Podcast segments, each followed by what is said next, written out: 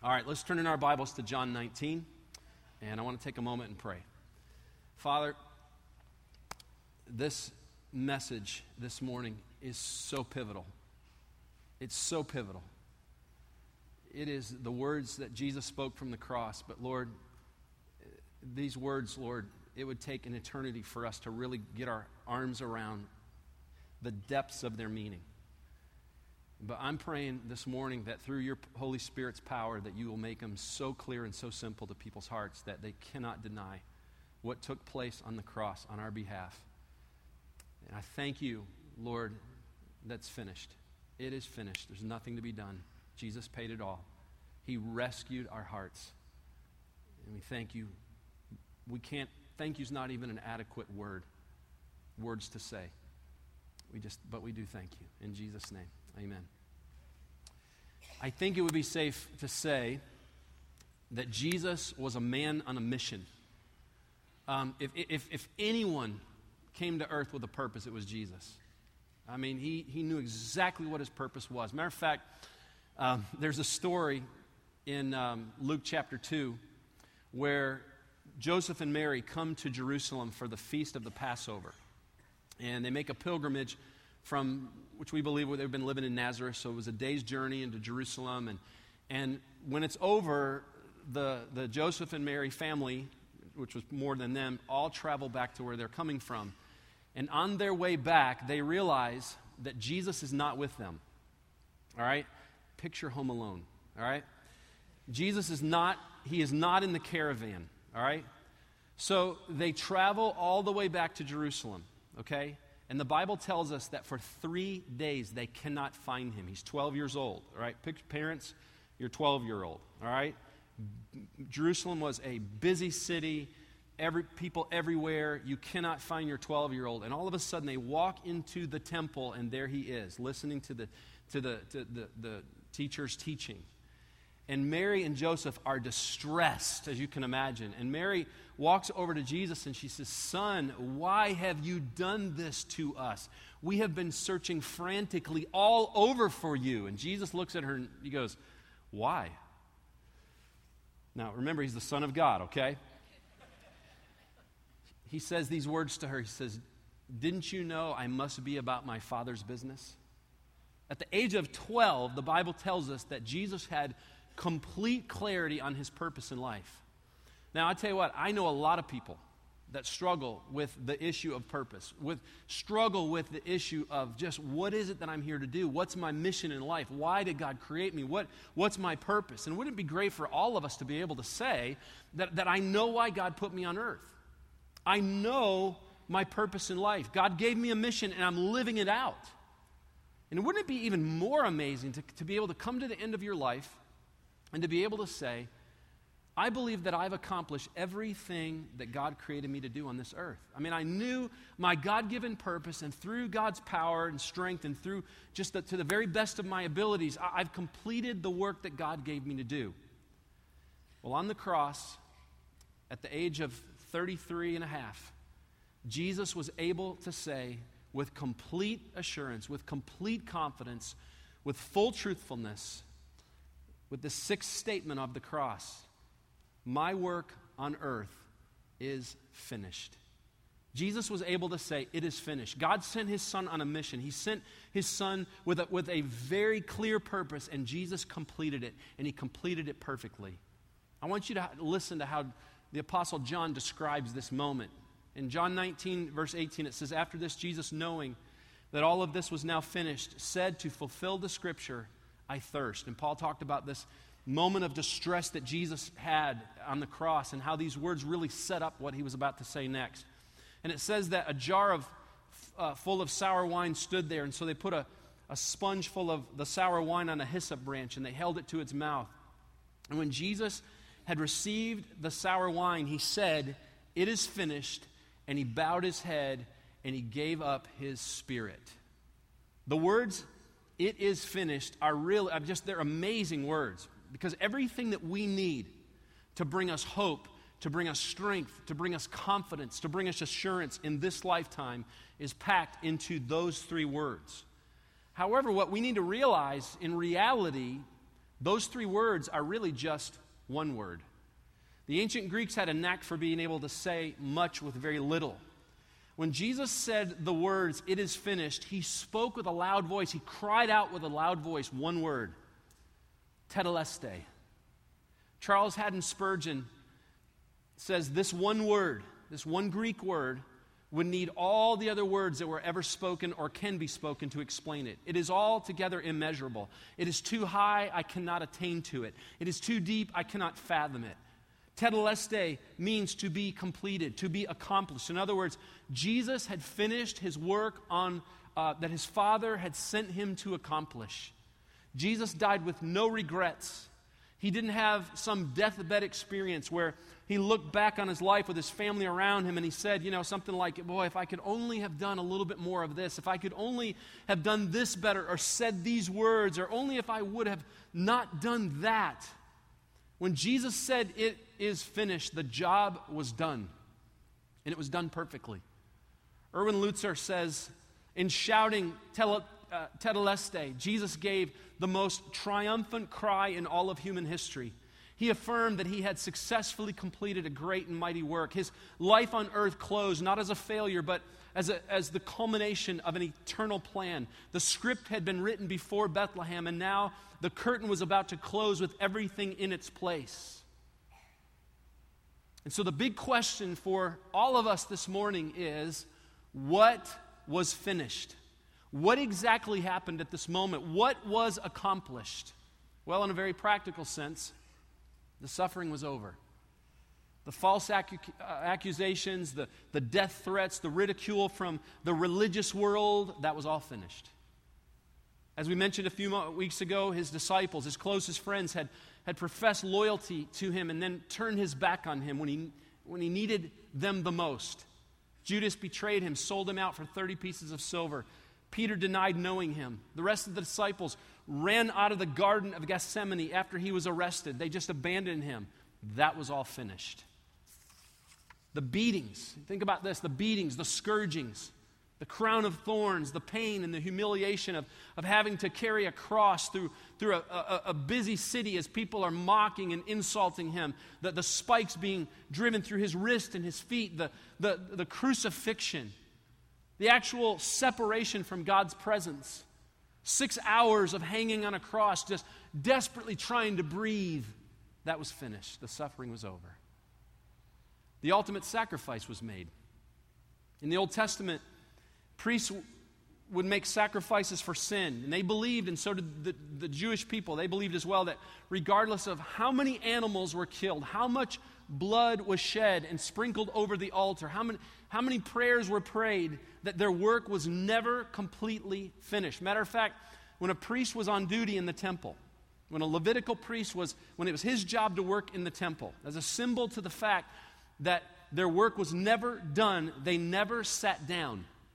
They, they, they could make sacrifices all day, but they knew that something was not quite right. It was never quite right. The sacrifice was never enough. Sin was being covered, but it was not completely being taken away.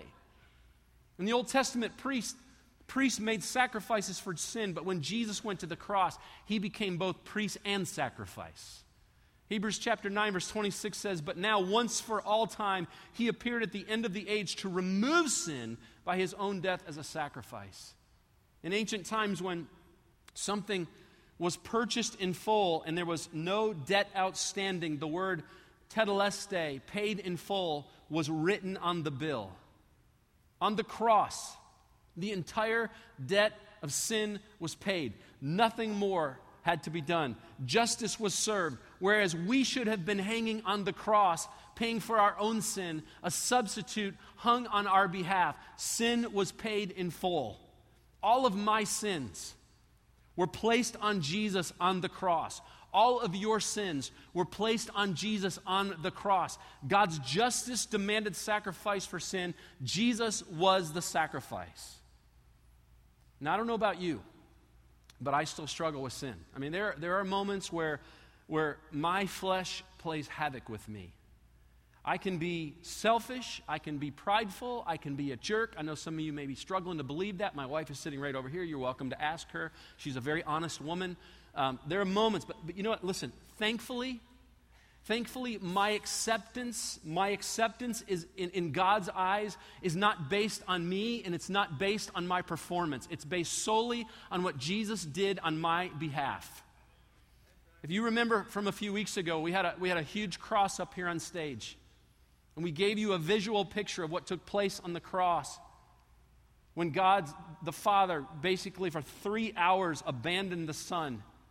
He who, who was, had no sin, who was perfect, went to the cross. I put a white shirt up there. He became our sin. I put a muddy shirt up there so that we could be clothed in righteousness so that when god sees us he doesn't see he doesn't see our righteousness he sees the righteousness of jesus on us he looks at us and he sees that he sees what jesus accomplished on the cross that's what god has done for us every year the Jewish people, they observe a, a, very special day called Yom Kippur. It's, it, it's the Day of Atonement. This year it's going to be on September 20, 26. It is it is the most holy of days. It's a day that they set aside for repentance, prayer, and fasting. It is, it's the day of the year where they get things right with God.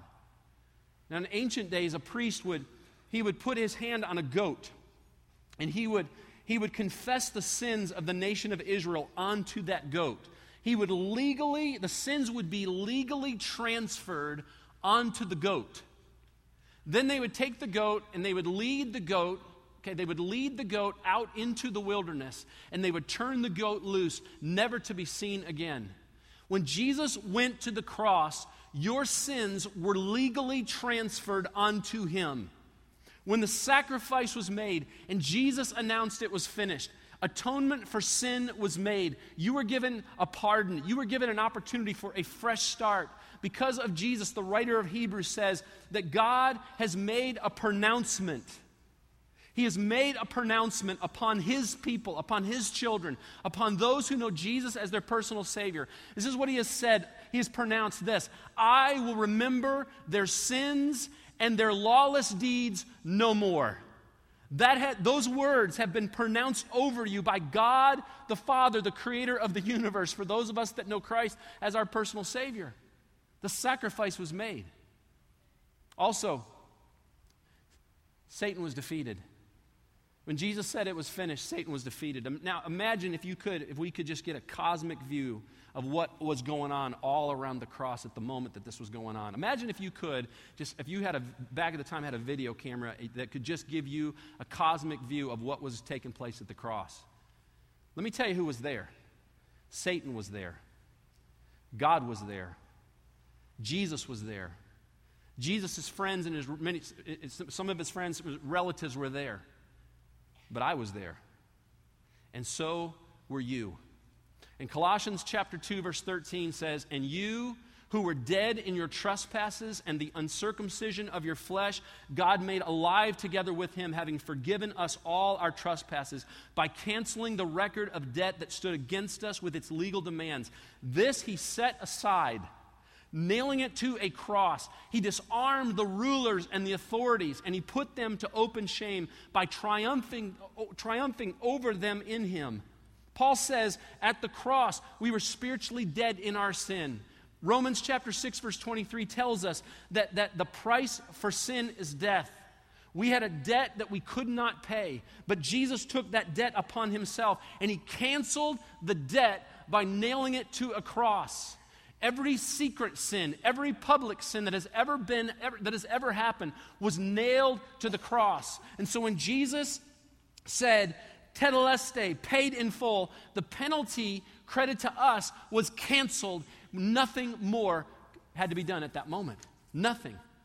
However, the Bible tells us that Satan is a liar, he is a deceiver, and he is an accuser. And he continues to lie to you that there is no possible way, regardless of what you have, regardless of what this word said, there's no possible way that you could ever receive God's forgiveness. There is no way that what Jesus did for you was truly not enough. More has to be done. God really can't be trusted. Somehow, God, in the moment of He has left you and He has abandoned you. But Revelations chapter 12, verse 10 tells us that Satan also stands as our accuser. Not just as a liar and a deceiver, he's also an accuser. And not only does he constantly try to remind you of your sins and tell you that, that, that, that, what God has done could never be enough, but he accuses you of your sin before God. He's like a prosecutor that walks into a courtroom and he stands before a judge armed with pile after pile after pile after pile of evidence. And he brings charge after charge after charge after charge against us. But I want you to see what Colossians chapter 2 says about what Jesus did for us. It says in verse 15 that Jesus disarmed the principalities and the powers, and he made a public spectacle of them. Paul says at the cross, when Jesus said it was finished, Satan was disarmed. His case was thrown out of court. He was disbarred. Jesus turned he and his army of followers into a laughing stock. When Jesus said it was finished, God made a public spectacle of Satan in front of the whole world. It happened at that very moment.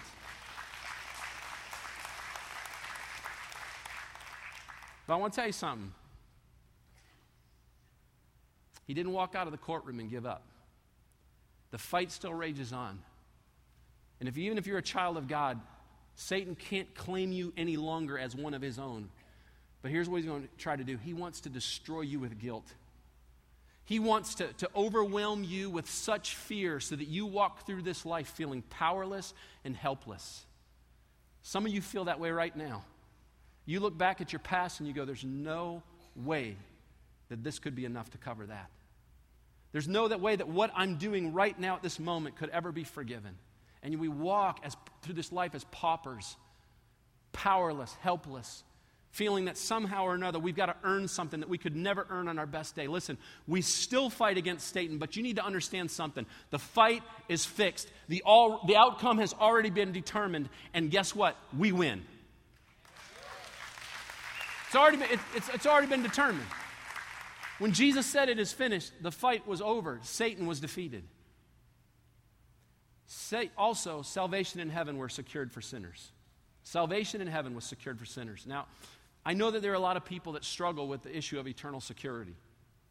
We know that once we put our faith and our trust in Jesus Christ to be our personal Savior, our past sins were forgiven. Colossians chapter 2 verse 13 tells us that he has forgiven us of our sins. But what about the present and future sins? What about those sins? I mean, what, what about the sins that, you, that you're going to commit this week? What about the sins that, that you're going to commit over the next years? How many of those sins are forgiven? All of them. All of them. See, if that were not true, then we, that we could never be secure in our salvation. We could never be sure of heaven. We would always wonder whether we're in or out, whether we're out. I mean, we would never know. So, what do we do with those present and future sins? Do we keep sin? No. We confess them. We confess them. We don't confess them to maintain our eternal security. We confess them to maintain our fellowship with God. We've talked about the issue of repentance before, which means to change your mind. It's a change of mind that is so powerful that it causes you to turn from your sin and turn to God. And at the moment of repentance, what happens? Let me tell you what happens. Intimacy is restored, fellowship is renewed, things are made right. And here's the thing you don't have to wait till Sunday morning to come to church to make things right with God, to confess and repent of your sin. You can do it as soon as it happens. At the moment that you sin and you know that you've sinned, you just repent, you confess it. And you think about this for a moment. When, in light of everything that we've talked about over the last six weeks, and what Jesus accomplished was why would we ever want to be out of fellowship with God for even a moment? Why would we want to continue to walk in sin when we know, man, our sin grieves the heart of God? When we, we know it causes us to be out of fellowship? When we know that there are consequences to, to sinful choices? We talked a few weeks ago about how, how the issue of how God, as a very loving father, he disciplines those he loves. He, he, he loves us. He's a loving father. But everything he does is for, it's for our good and for his glory. See, the great thing is, we don't have to live out of fellowship with God. And we, we truly know, if we, if we know Jesus as Savior, we truly know Him as Savior, we don't have to worry whether or not we're in or out because Jesus said it is finished. Salvation and heaven are secured for believers once and for all. We have been acquitted completely and forever. The job has been done. And we talked a, a moment ago about how an Old Testament priest, when he was on duty in the temple, he would never sit down. And it symbolized how the reason, because the work was never done. I want you to listen to one of my favorite places in, in, in, Scripture. In Hebrews chapter 10, verse 12, it tells us that when this priest, Jesus, offered himself to God as a once and for all sacrifice of sin, he sat down at the right hand of God. Now, what does that mean? Well, verse 14 it says, By that one sacrifice, he has made perfect forever those who are being made holy. That means that the work is finished. The priest has sat down, nothing can be added to it. So I want you to think about your sin for a moment. I want you to think about your sin. For some of you, you might want to just write it down. You may have to turn your back from your spouse and write it like this. But I want you, I want you to think about your, your sin. And then I want you to write over it, paid in full. Write your sin down, think about it, paid in full. Some of you in this room, you've had an abortion. You're a woman and you struggled with the guilt of that. Maybe you're a man and you, had, you were part of that whole situation. Can I tell you something? When Jesus said tetelestai, paid in full. Some of you in this room, you are struggling with lust, you are struggling with pornography. Tetelestai, paid in full. Some of you are struggling with lying, you're struggling with cheating, paid in full. Some of you have been through a painful divorce and you, you just live in your mind with the, con, you, the consequences and you feel like a failure. Can I tell you something? Paid in full. Some of you in this room, you have, you have been through an adulterous situation and you are reminded constantly, over and over again, about the choice you made, and you feel that somehow or another, God will never let you off the hook for that paid in full. Some of you have a criminal background in here, and you look at yourself and you go, I'm a failure. I made this choice. Can I tell you something? Paid in full. Some of us are just selfish. We're prideful. We have prideful behavior. Paid in full. Some of us are out of fellowship with God. We don't love Him with our whole heart, soul, and mind. Paid in full. Listen, the sin of unbelief and rejecting Jesus when you repent of this sin and you believe in your heart that Jesus Christ is the Son of God and you put all of your faith and all of your trust in Him alone to get you, you to heaven, you can take a big stamp and you can put it ap- across past, present, and future sins paid in full.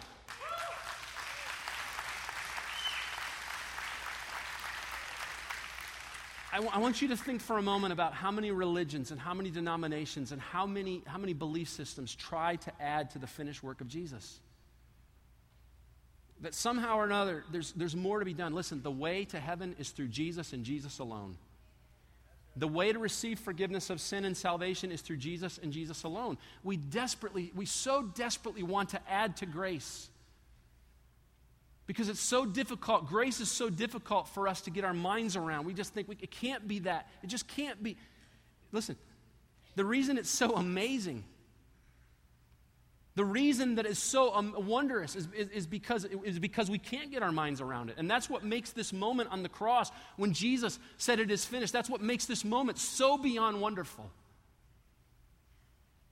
Because it was paid, it was done. And then finally, the payment for sin was actually accepted. When Jesus cried tetelestai, something miraculous happened. In Matthew chapter 27, verse 51, it says, And behold, the curtain of the temple was torn in two from top to bottom, and the earth shook and the rocks split. Now, I want you to understand something about the temple for a moment. There was a curtain that hung in the temple. And the curtain was, was thick. It was made of woven fabric. It was 60 feet high and 30 feet long. And behind that curtain was the most holy place in the temple. It was called the Holy of Holies. A priest was only allowed to go behind that curtain once a year. It's called the Day of Atonement. We talked about that a moment ago. That curtain that separated the holy place in the temple. Okay? There was a holy place in the temple, and then there was the absolute most holy place in the temple. All right? That curtain that separated the holy place from the Holy of Holies at this moment was now gone. It was torn in two. And it wasn't just a tear, it was torn from top to bottom. You say, why is this so significant? Because it means that God accepted the sacrifice of Jesus for our sin. Payment was made. And as a result of that, this is cool, we have full access into the presence of God. That means, listen, that means we don't have to sit down with a priest you don't have to schedule an appointment with me to confess your sins. You following now? You don't, there's the barrier of our sin that was used to be there is gone once and for all. Hebrews says now we can draw close to the throne room of God. We can walk into God's presence. We can walk into the Holy of Holies and we can make our requests known. We can confess our sins. We can have deep, intimate fellowship with the God of the universe. Listen, I want you to imagine, again, just standing at the cross for that moment. I want you to imagine what, just all that was going on. The Bible tells us that the sky went completely black. An earthquake took place at this moment. Rocks are splitting in half. John goes on and tells us that tombs were opening up, bodies were coming up out of the grave, dead people were walking around presenting themselves to people in Jerusalem. Think about that for a moment. There's some craziness going on here in the Bible. And at this very moment, John tells us that a Roman centurion, a Roman guard, after being part of the beating and watching Jesus in the hole. I mean, we, know, we don't know how much, you know, of all that this guy was involved in, but he looks up at Jesus as he's experiencing all that's going on, and he just says, Truly, this was the Son of God. I mean, come on. Truly, th- this was the Son of God. It was truly finished. So, what does that mean for us today? What does that mean for us? Very simple. It's finished. It's finished. Jesus paid for sin in full. Nothing can be added. Matter of fact, if we try to add to it by our rituals and by our good works and by trying harder or feeling that somehow or another we've got to earn it, we actually subtract from it. Erwin Lutzer says to add to Jesus' gift is to destroy it altogether. God does not want our worthiness, but He wants our willingness to accept Christ's payment on our behalf. One of my favorite movies of all times is a movie called Saving Private Ryan. There's a, there's a moment in this movie that I think is a great example of what so many people try to do to, to, to gain salvation and forgiveness. In the movie, Tom Hank, Hanks plays a, a guy by the name of Captain John Miller, and he has been commissioned, he and his team, to go after a soldier who is in the midst of the war. His name is Private James Ryan. Two of his brothers have already died in the war and, and they've already been killed in action, and the top brass of the military want Private Ryan out of the war and they want him sent back home to his mother. Tom Hanks and his men eventually rescue him, but Hank's character dies in the process. And there's this moment in the movie where where Tom Hanks is looking at Matt Damon, who played Private James Ryan, and he says to him these words He says, Earn it. Earn it. And in the final scene of this movie, we see this family walking across this cemetery, which we believe is off the shores of Normandy. There's all these white crosses everywhere. And this older man, decades later now, is walking through, very solemnly, through this cemetery. And he comes to this place where he comes to the, the grave of, of Captain John Miller. And Ryan collapses in tears on the grave of the man who saved him. And he is tormented at this moment by the fact that he has not done enough in his life to earn this type of sacrifice. And some of you, some of you, you feel that way right now.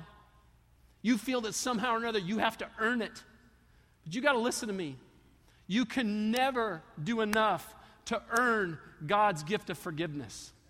We could never earn reconciliation. We could never earn new life. We could never earn eternal life. It's already been done for us. It was accomplished on the cross by Jesus. When Jesus said it is finished, the offering for sin was made once and for all. Jesus did in six hours what no human being could do in all of eternity. Sin was paid in full, it was accomplished, it was enough. It was enough at that very moment. So, What do I do with this?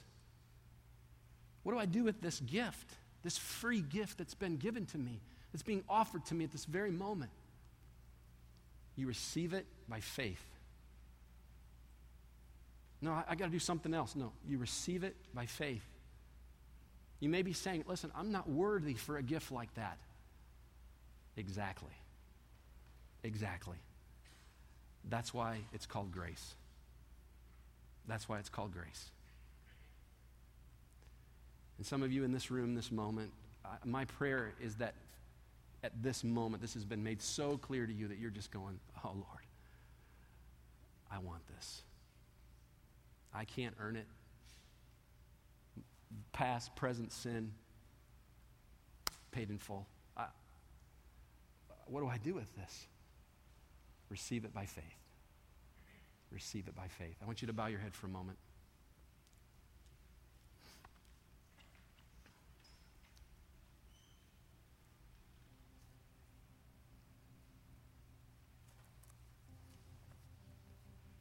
God, my prayer at this moment is that the Holy Spirit has taken, Lord, my feeble efforts to explain all of this.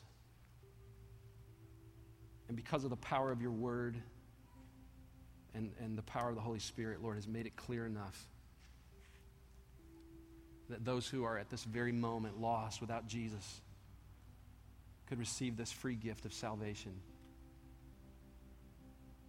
Stop trying to earn it. Stop trying to feel worthy enough. We'll never, we'll never get there. But receive it by faith through grace. If that's who you are this morning. I just want to just pray with you. I want to lead you there if I can. If you've never put your faith and trust in Jesus Christ alone to be your personal Savior,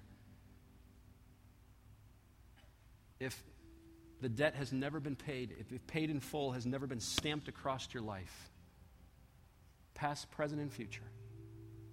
I want to just ask you to pray with me at this very moment. Just say, Jesus, when you said it was finished, I believe it. At this very moment, Lord, I just I repent of the sin of unbelief and rejecting Jesus. And Lord, every other sin that I've ever committed, Lord, I just I put it at the cross. There's nothing that I could do to ever cover this or to take it away. It all happened at the moment when Jesus said it was finished. And so at this very moment, Lord, even though I, I don't deserve it, I receive God's free gift of salvation through Jesus Christ. And I put all of my faith and all of my trust at this very moment in what Jesus Christ has done for me on the cross. And I don't know how to thank you enough. But I thank you. And I just help me, help me to take the next step. In Jesus' name. With head still bowed. Listen, if you just prayed that prayer, we want to help you to take that next step. You were handed a communication card as you walked through the door. I want you just to put your info on there. There's a box that says, This morning I prayed to receive Jesus Christ as my personal Savior. Would you take that to the Help Center? We want to help you to take your next step. Now, the rest of you, I want you to look at me for a moment. Here's the crazy thing about what so many of us try to do we get to the cross and we receive forgiveness and we receive salvation and we receive, and then we walk away from the cross thinking, I'm not worth, you know, I got to earn this, I got to earn, I got to. Listen, paid in full means that you have been accepted, okay? In God's eyes, you are righteous because of Jesus, all right? We walk through this world feeling, because of our enemy, because of just the, the beat down of just living in this world, feeling powerless and feeble and helpless and hopeless. You have been made, because of Jesus, victorious. You are, the Bible says you are an overcomer. And my challenge to you is to start living like it. Rest in the love of God. Walk in his acceptance of you. Walk in his love that he's lavished upon you. And then share this with others. This amazing gift that we could never, I mean, think about this. This is what God's done for us through Jesus. Why would we want to hold this back? Share this with others. And so, listen, you focus, say, Lord, put a family on my heart. Put a, put, a, put a person on my heart, put a neighbor, put a relative that desperately needs to hear this message. I don't, I don't want them to miss this. And bring them back with you next week. Bring them back with you next week. Aren't you thank? Can you? Th- I mean, aren't you glad it's finished? There's no nothing more to do. We're not worthy even on our best day. Jesus said it's finished. It's finished. Amen.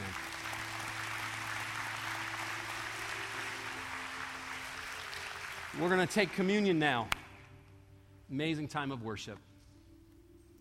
I hope that you have a great Easter week. And we look forward to seeing you all next Sunday. Paul, come on out, if you would.